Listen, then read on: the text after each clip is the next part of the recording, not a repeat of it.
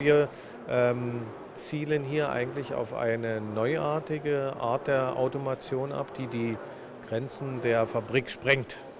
Ja, das heißt also, ähm, heutzutage wird natürlich vor, vornehmlich mit Robotern automatisiert in der Fabrik. Dort werden also typische Handhabungsaufgaben an den Maschinen ausgeführt.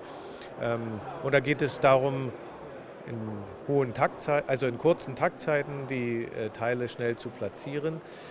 Was wir ähm, sehen und überlegen, ist also Automatisierung, die ein bisschen diese Grenzen der, ähm, der Fabrik verlässt, wo es zum Beispiel um Assistenzaufgaben geht. Assistenzaufgaben bedeutet, dass der, ähm, der Werker unterstützt wird, beispielsweise durch Roboterfunktionen.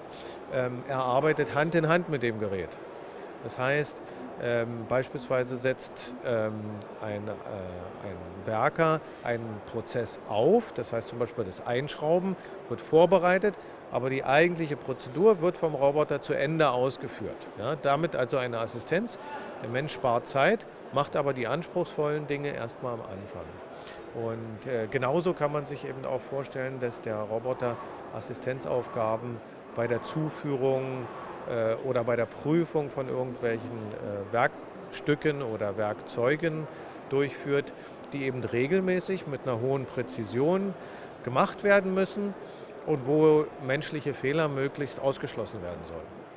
Und das sind die äh, Ideen, die wir hier verfolgen.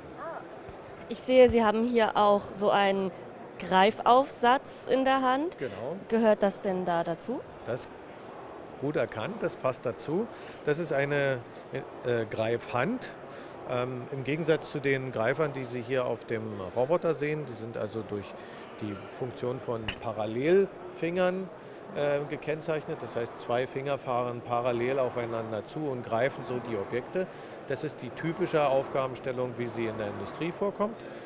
Ähm, wenn ich aber eben Assistenzaufgaben haben möchte oder den Roboter beispielsweise im menschlichen Umfeld einsetzen möchte, sagen wir mal im Krankenhaus, im Altersheim, ähm, zu Hause, dann muss der Roboter natürlich auch mit den Gegebenheiten entsprechend klarkommen. Er muss beispielsweise Türgriffe, Fenstergriffe, Schubläden und solche Dinge äh, packen können.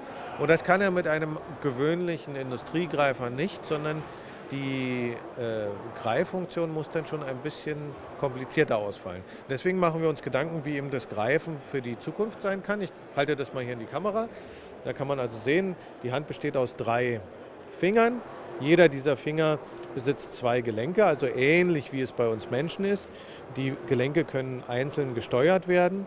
Und zusätzlich ist es möglich, dass diese beiden Finger opponieren. Also das heißt, die werden gegeneinander verdreht und dann haben sie auch die Möglichkeit, hier präzise äh, Teile zu greifen. Und ansonsten ist es eben möglich, auch große Teile, zylindrische oder äh, kubische Teile mit dieser Hand äh, zu greifen.